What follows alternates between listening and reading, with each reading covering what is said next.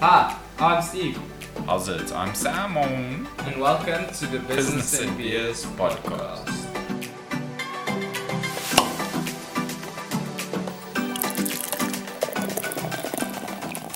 How's it to all our business and beers guests? Uh, today's quite an exciting episode. Um, we're featuring two guests, so you're getting uh, two for the price of one today.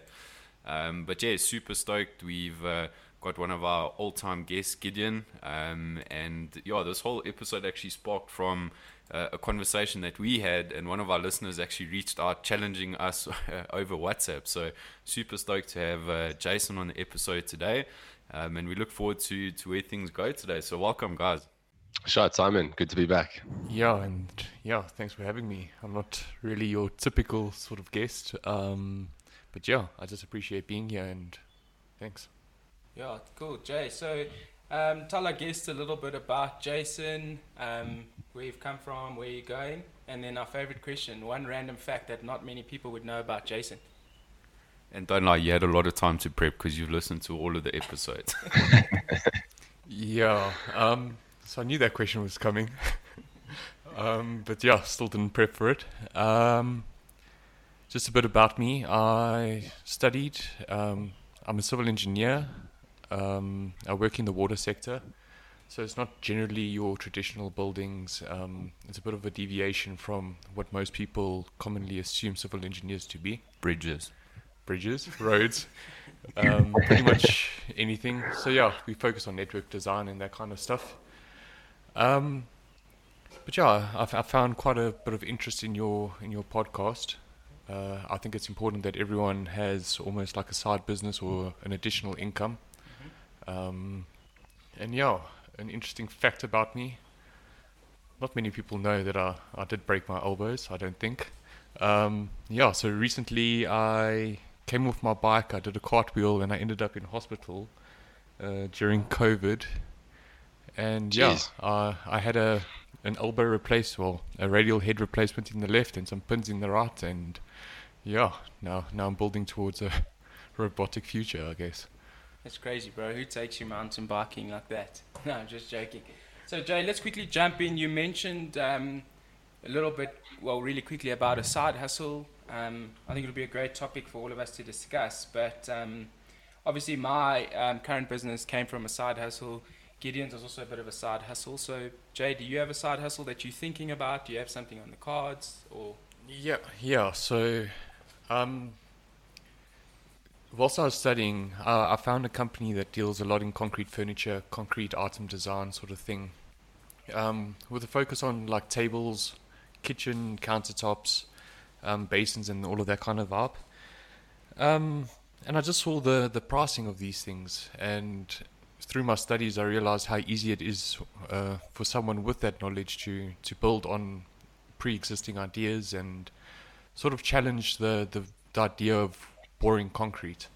Um, so yeah, I, I started something in university, um, and yeah, I somehow through a few friends and family, it, it kicked off a little bit. Um, it was able to help me with my studies a little bit. Um, and yeah, through there, I just started developing some products, and yeah, I'm looking to, to build on that. Um, but yeah, it's all been a side hustle. A lot has happened in the, from working. It's it's difficult to to try and navigate um, such a busy life where you're still trying to work on something additional to um, your your current work environment or your career. Um, and yeah, so for a while now, it's been secondary to to my my main focus, which is obviously just building on my civil engineering career. Um, but I still think that it's something that's that can can take off. I, I think you, you're a little bit humble in what you say there because uh, not a lot of people know with your civil engineering job. I mean, you often pushing 16 to 20 hours a day.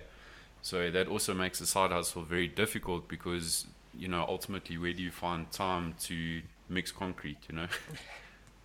Yeah, exactly. Um, well, this last Thursday, I think I was on an hour and a half sleep. Um, so yeah, I, I had like a 22-hour workday the other day, but that was just reaching targets and yeah, it's just sometimes things get a bit busy at work. Um, but that's something that I'm actually grateful for. um, especially during COVID times. There's a lot of people that aren't busy. There's a lot of people that have struggled in this time. So yeah, um, it is difficult finding time. A lot of my weekends are spent on on creating. Let's put it that way. And yeah, at this stage, I'm not going to. I haven't employed anyone to to start pouring concrete. So I'm doing everything from the from pouring to to yeah, letting it cure, finishing, doing everything. Um, so yeah, I am lucky. I've got my dad. He's a he's an old bully there, but he's he's keen to help out wherever he can, and he's still got quite a bit of strength in his in his legs. um, so yeah, that's where I am. But it is definitely very very difficult to navigate. Because I, I think this is kind of where the whole conversation sparks from. Is it leads into this whole thing of what we speak about with like scalability and you know having your side hustle and i know we chatted on our previous podcast with uh, with kids is in terms of this like exponential growth of like the business and stuff and i think that's where the whole debate started because it was like you know is a business exponential if it's not and um, i think that that's where everything sparked from is looking at a business and how do you make it scalable in an exponential thing but also understanding your background that to make something scalable exponentially with zero time how do you do that? Yeah. Yeah, exactly. Uh, so Gideon, yeah, you you mentioned you you had a you made a comment or or you have an idea of what a successful business model entails, um, and obviously that's one that focuses or has exponential growth rather than one that trends in a linear sort of sort of fashion. Um, yeah, he has the scientific facts coming out. It's No. like, it's like already got the Yeah, graphs mapped out. no, no. um, so the, the only reason that I think that that hit me was because I have no clue how I would be able to scale my business in an ex, to, so that it follows an exponential curve. Um, I think it's just very difficult, and the only model that I could think of that would follow such a curve is something that's it's a product online, or your kidneys. um, or your kidneys, I guess. Uh, only have two, so- um, or or perhaps like like a book. So I think uh, I spoke to Steve and um, Simon about this. Uh, if you do look, if you put this analytically, you've got a graph of your cumulative time spent on your X, and then on your Y, it's sales or or money in. Um, and yeah, the only thing I can think of is that if you perhaps writing a book, obviously your sales at a certain stage is going to be very min- well, it's going to be zero. Um, so your income is going to be zero. So it's going to be a very very flat curve or very flat line. Yeah. And only then, when you start marketing and when your book's ready to be published or um, it's ready for sale for sales, that's when you're going to start having that exponential sort of growth without minimum time put into your to your business. Yeah, just to add there, I think the, the whole idea with uh, exponential growth is that one day I sell one book, and the next day I'll sell 10, and the next day hopefully I'm going to sell Mm. 20.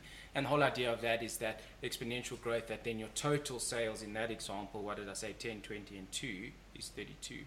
So Gideon, yeah, you, you can jump in first. You had the, the comments. So what are your thoughts around that? And obviously Jason's given us a great example of his business being this concrete business. Yeah.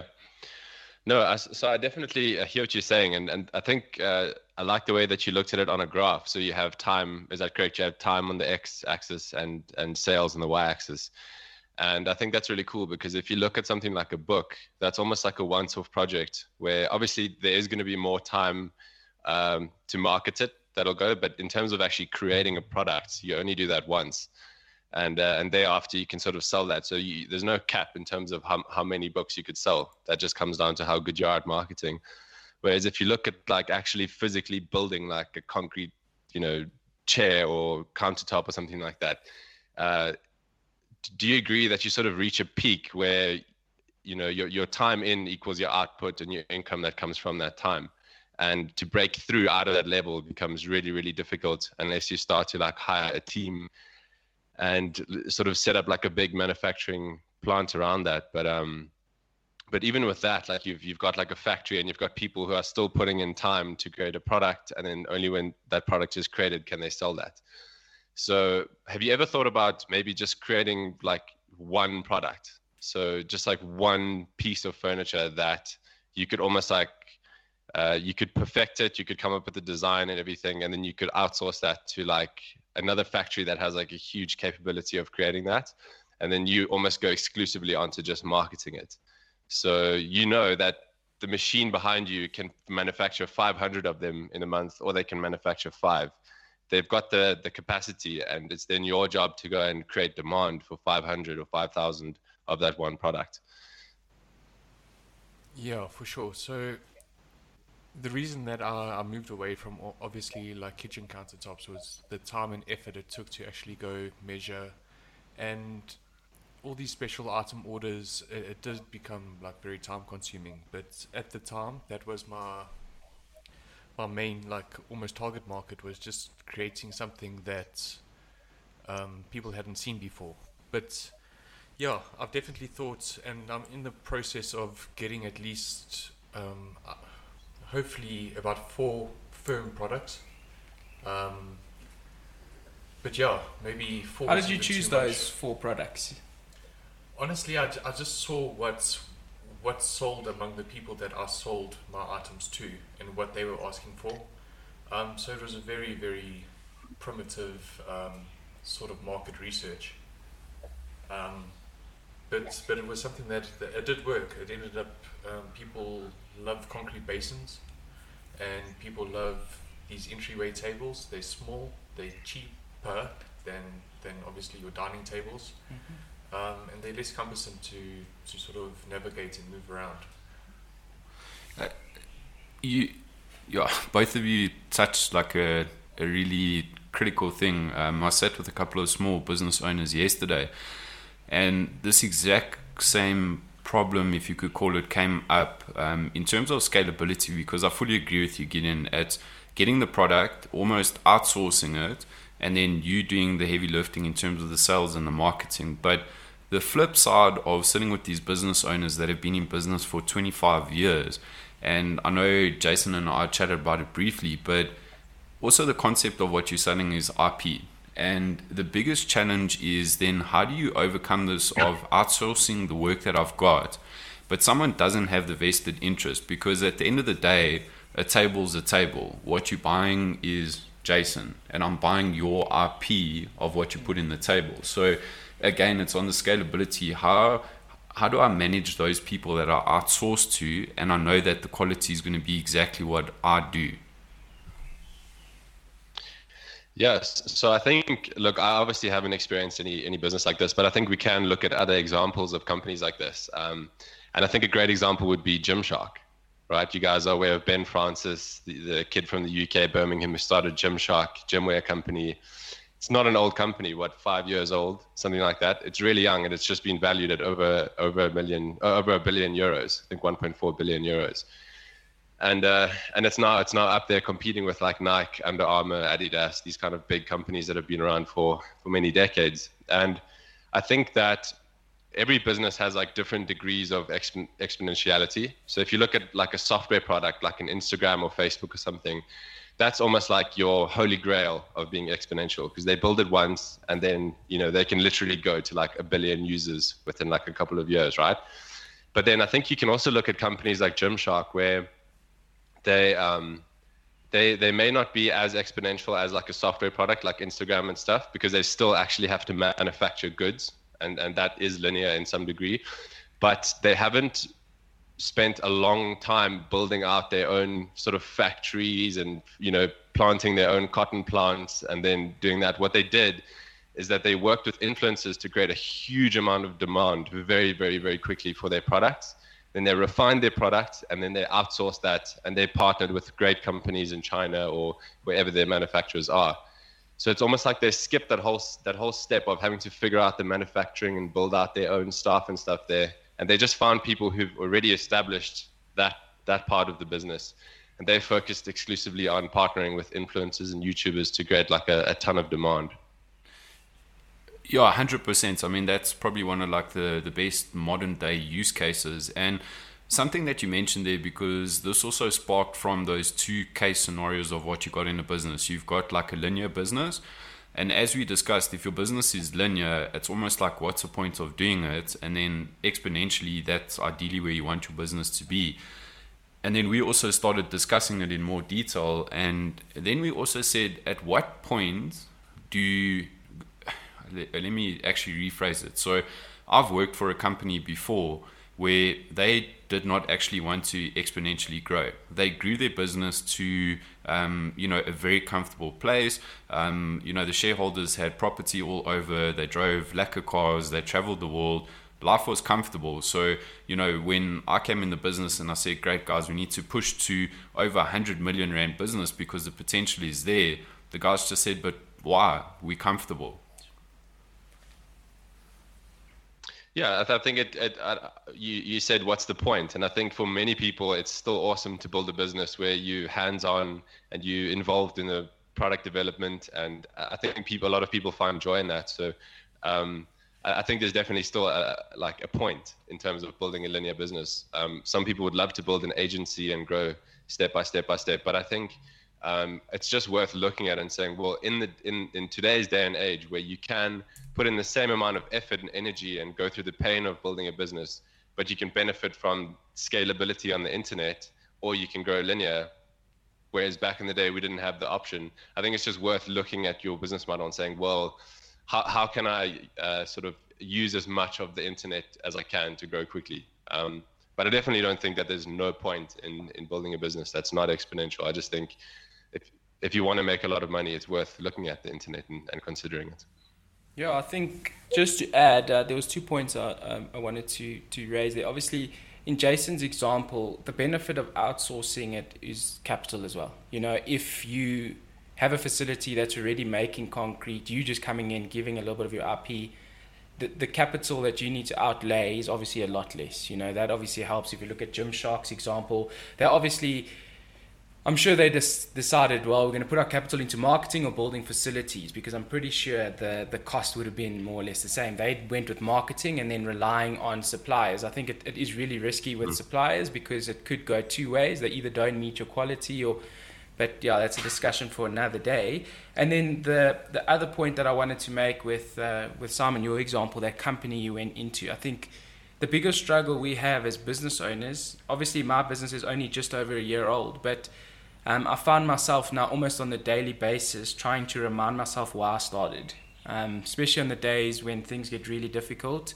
Um, and to be honest and to be fair, um, at first it was for money. Like I thought money would be the greatest, like just chase the dollar, if we can call it that. But you need a bigger purpose, and um, Simon Sinek and his team, they really written amazing books on this. Like you need to find your why um, like example for Jason, like at this moment, your why could be that you providing amazing things for your family um, and people and like good quality products at affordable prices.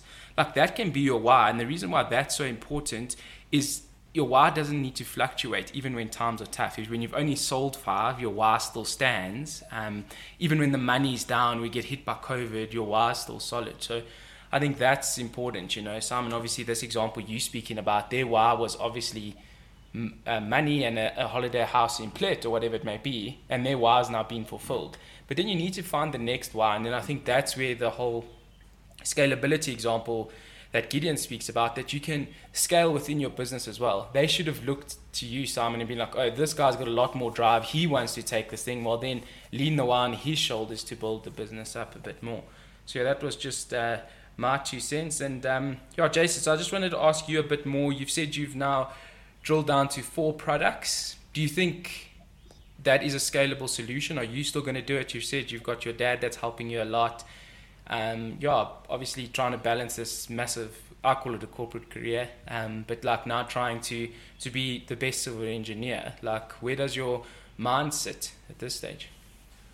So, yeah, um, it is a bit of a difficult situation that I'm finding myself in because obviously I've probably got about 10 products that I think or I truly believe in that would sell. Um, but yeah, I think I've got four that, that have been targeted just based on what I've sold in the past and, and what's worked in the past and something that I think will just continue to sell. They're cheap to they're cheap to make, they're quick to produce and they they seem to be in demand.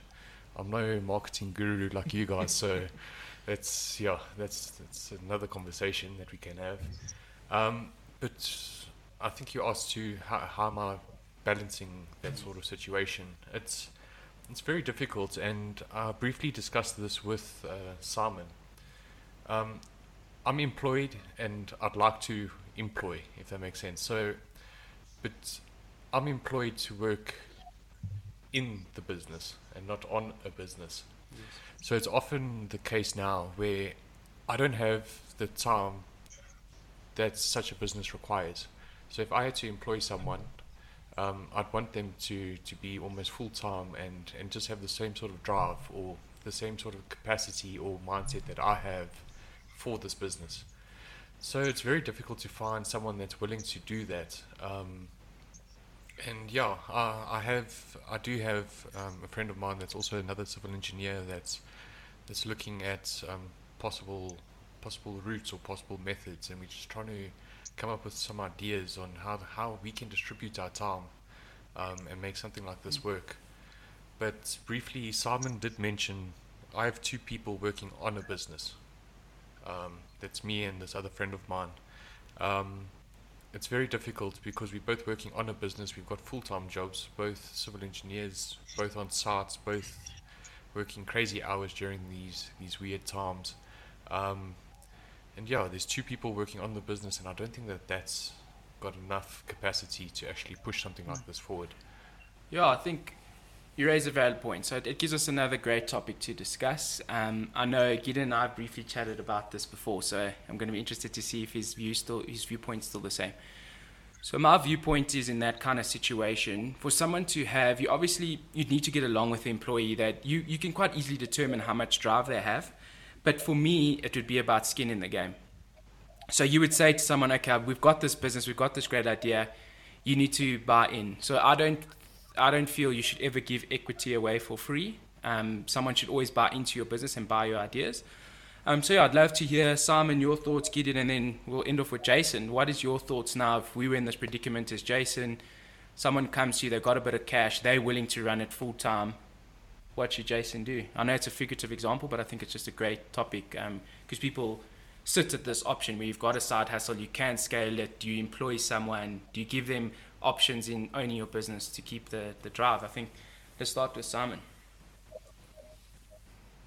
Yeah, look, it, it's it's definitely definitely a tough one, but there's a couple of points also on this discussion, and I think this is where a lot of small business uh, business owners get caught up. Um, you know, myself working with a lot of small businesses and medium businesses, uh, I'm fortunate to see things from the outside, and I think that the biggest challenge with business owners business owners today is you get this perception that you need to know everything. I need to know marketing, I need to know sales, I need to know distribution, supply chain, etc. Didn't you know you must be the CEO, CTO, COO?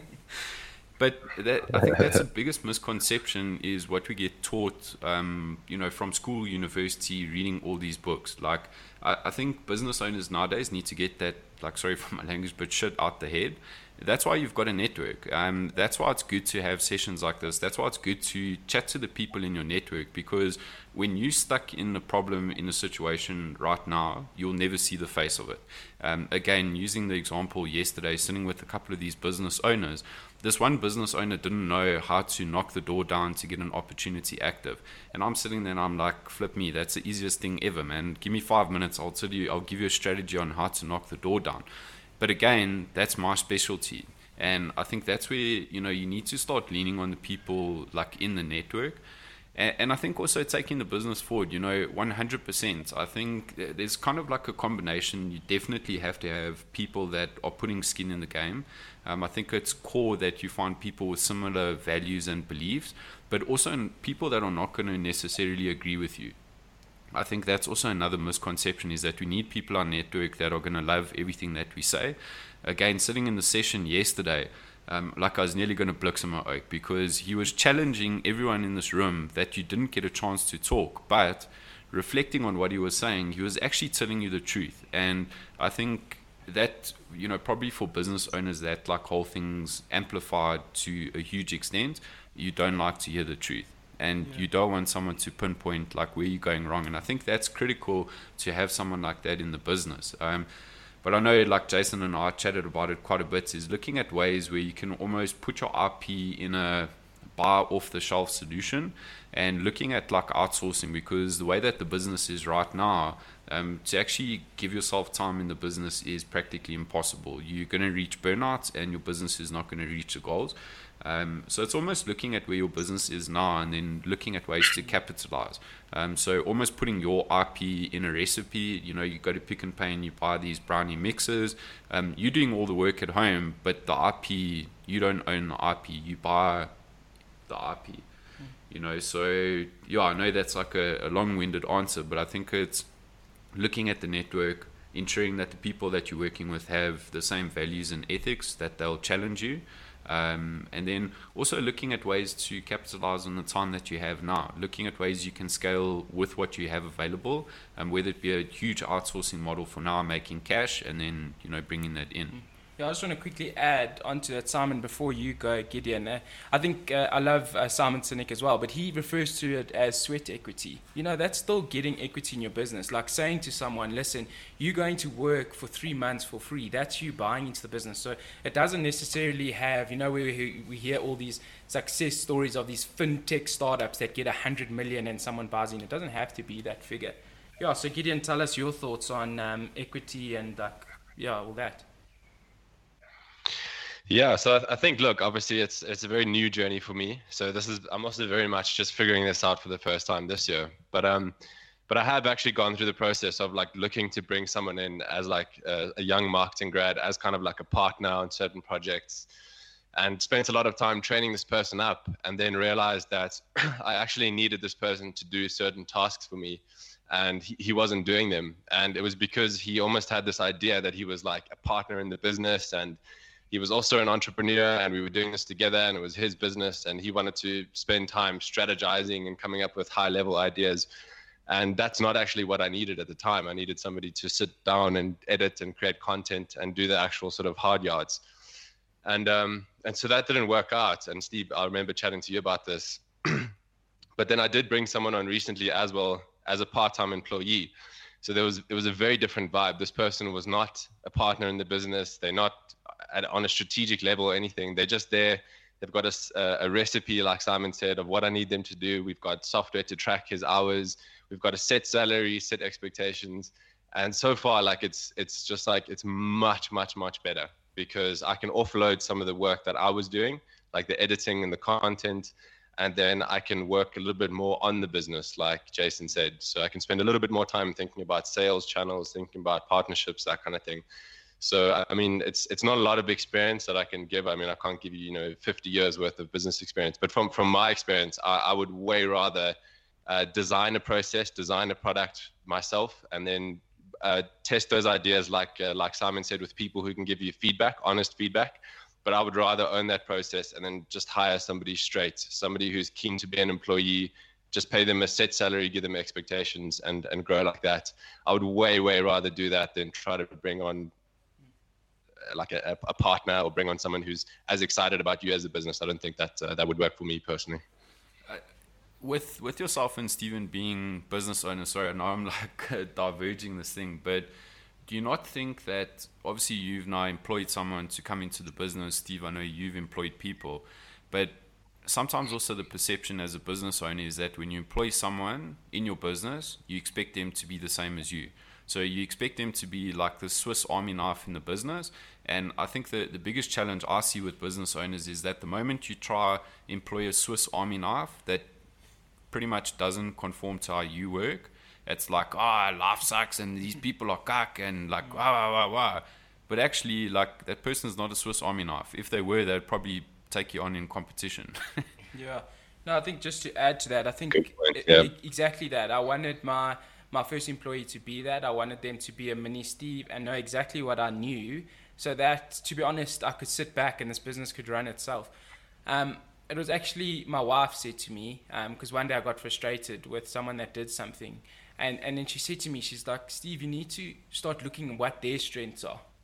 So my strengths in the business are, are something different to what your strengths in the business are. So that's where I sat down and then I started looking. And um, what's important for me as well is to point out the, the person's strengths um, instead of trying to, well, you didn't do this. Well, you did this and you did it really well.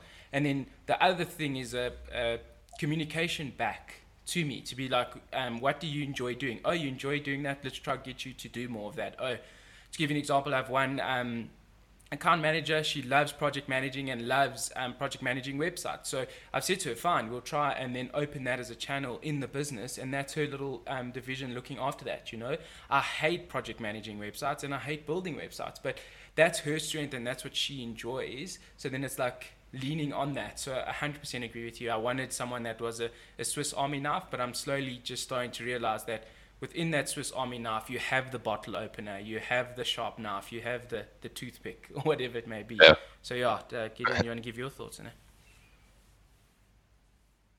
Yeah, I, I completely agree. I think that's uh, it's a lot of ego as well to try and you know judge new employees based on your own standards and say look i would have done it better. I'm better. They're not at my level. Um, it's almost hard sometimes to admit that someone's doing something as good as you or even better. So i think ego probably gets in the way a little bit there. But yeah i, I definitely agree with you. I think um, a big part of it as well is just very very very clear expectations going into it being like this is exactly what i expect you to do step by step through the whole process and then this is what you're going to get paid on this day. And so just like very clear expectations and communication and i think that you know that's something you can always come back to. If you're not happy with with how they're performing you can always go back to you know section b of the expectation list and say look this is what we both agreed you would do and i don't feel you're doing it or i feel you're thriving whatever it is. But um, just having those clear um, expectations helps a lot yeah, I, I remember my, my previous MD always used to say to me, he's like, Steve, I always hire people that are smarter than me and better than me, and it's fine that they are. So yeah, just before Jason thinks we forgot about him, Jay, let us know. So your thoughts. Let's just say you now have an opportunity, someone you can either employ them or give them equity in your business. Where where would your mind go if you it? Well, definitely not not equity. Um, excuse me. Uh, yeah, no, I definitely employ someone to, to kind of fill the, the, the gaps within the company. Um, mainly that's that's a time gap, um, but along with that, it comes obviously I don't have the expertise to market. Um, I think it's quite disrespectful to say, listen, I read a book from Gary Vaynerchuk, um, and I know as much as what you guys know, and and I, I'd, I'd feel disrespected if someone read a book and said um, about civil engineering, how to build a house or build a structure, and truly believe that they, they can do that efficiently. Aren't they called architects? Yeah. architects are another another story. Um, no, no. Um, jokes aside, uh, yeah. So I think it's definitely important um, that I am in a position because of my current employment to actually use that in a way to actually employ someone else. Um, so it's quite weird that I'm working for a boss, but uh, working for a boss actually allows me to to spend that money or use that money in other aspects. Um, and yeah, I'm super lucky to be in a company that they actually asked me about this concrete business, and they actually um, they've wanted to to jump in on board and stuff. But again, that's just I was never fully comfortable with that because they were always wanting equity or part of not just my business, but a part of me that I just couldn't give at that time. So if I could, yeah, but I think like what Gideon said is that if you give equity away, um, correct me if I'm wrong here, Gideon, but perhaps I misunderstood, but if you're giving equity away or you partnering with someone, you, they, they don't have those the, those tasks, those challenges, um, or that idea. They, there's no clear path of what is expected of them. Um, and then yeah, we were talking a bit about ego there and expecting someone to to do something um, on your level, or you think that that your work is better than theirs. I, I have that daily in my in my job where um, I find myself wanting to proofread reports written by um, a few of the technicians or something like that, where it's it's generally perhaps I'm just going off off on a tangent here, but um, generally their work is of good enough quality to send to the client once off. But I've found my ego getting in the way a bit, making it just that 100% perfect. So it's of what I consider Jason uh, quality, mm. which isn't necessary. um, and that sort of uh, that, that can translate into a company where you're spending a lot of time um, by not trusting your employees. Um, so I think majority of your time, or you should special consideration should just be put into who you want to employ, um, and then just trust your gut from there. And just obviously you don't want to micromanage them, but you have to just make sure that they're passing their tasks. don't rush it.